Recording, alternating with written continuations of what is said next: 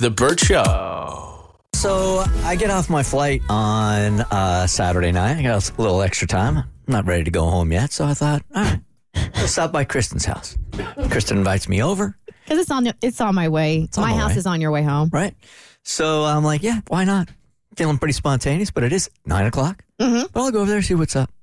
So I go out there, and uh, Kristen is uh, downing her red wine. Nine o'clock, having herself a nice little time. So uh, Bart's having some beers. We're watching some football. Just keeping it low key. J- Jimmy Jam's in bed, snoozing. So yeah. I come in there and I say to Kristen because I see what she's drinking, and I go, "You got any of the white stuff?" And she goes, "You want to co- do cocaine?" and I'm like, "No, what? They're gonna come in your house and ask if you have cocaine? What, what so is the matter with you?" I'm like, "No, I don't like red wine. Do you have any white wine?" But you did, the way you said white stuff and it, like your delivery, I'm like, did he just come to my house and ask to do hard drugs? She goes, "I know you're going through a tough time right now, so I thought maybe you wanted to party." And I'm like, "No, I want to sleep through it." Like, when I tell you, I realized he go and he looked at me so incredulously, like I had ten heads, and he goes, "White stuff." White wine. Oh, I, I, ser- I was laughing so hard I thought I was going to pee myself. It's been 17 years since somebody said, "Hey, you want to party like that?" you nope. want a little booger sugar? just just looking for some white wine.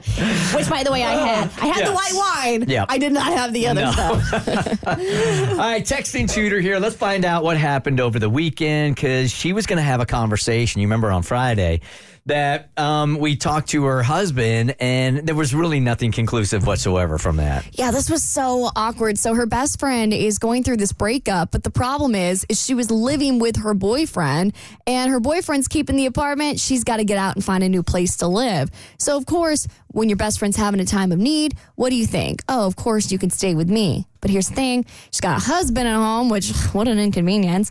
And the husband ends up uh, is is not a big fan of this best friend. So we had to do a very delicate texting tutor to ask him if it was okay for her best friend to crash in the meantime while she's going through this breakup and while she's looking for a new place to live.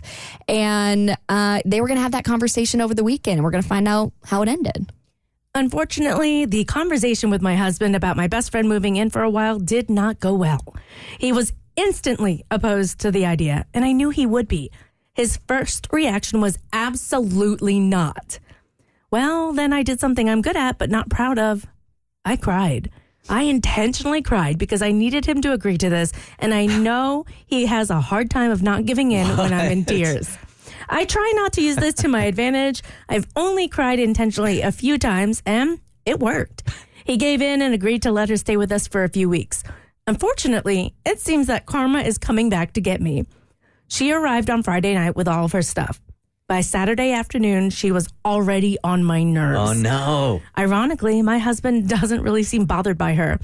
As for me, there is no way I'm going to make it a few weeks. She is driving me nuts.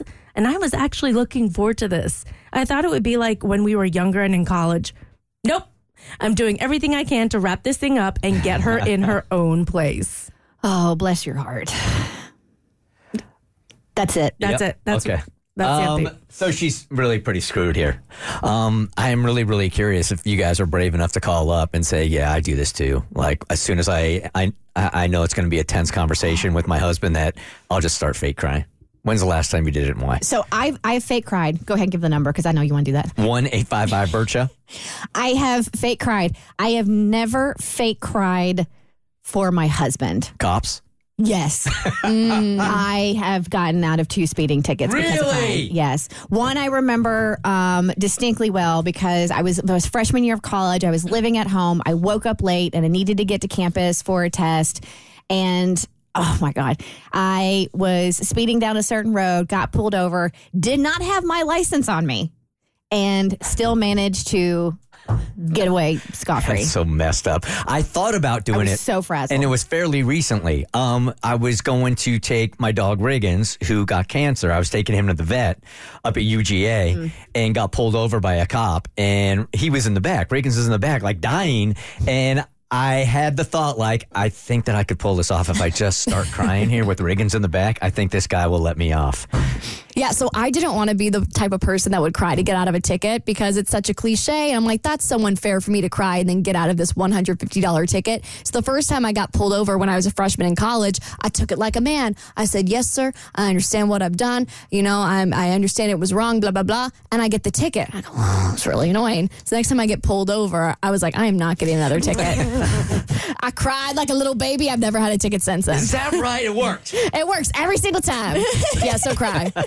so in this email here, then she's kind of screwed. So he doesn't really care. Uh, he bought into it fully, and now she's annoyed by her roommate. So now she's got double problems. Yeah, well, no, you're just you got to suck it up. Like you, you got to be a good friend. And if this is like a best friend, and she is staying in your home, and if she is doing things that annoy you, but you don't tell her, she can't fix a problem unless she knows there's a problem. Yep. So be kind. She's uh, obviously she's in a bad place because she just broke up with her boyfriend. She doesn't have a place to live. So I mean, you don't want to kick her while she's down, but it's still your home, and you can be like, "Hey, I love you. I know you're going through a tough time, but by the way, X Y Z."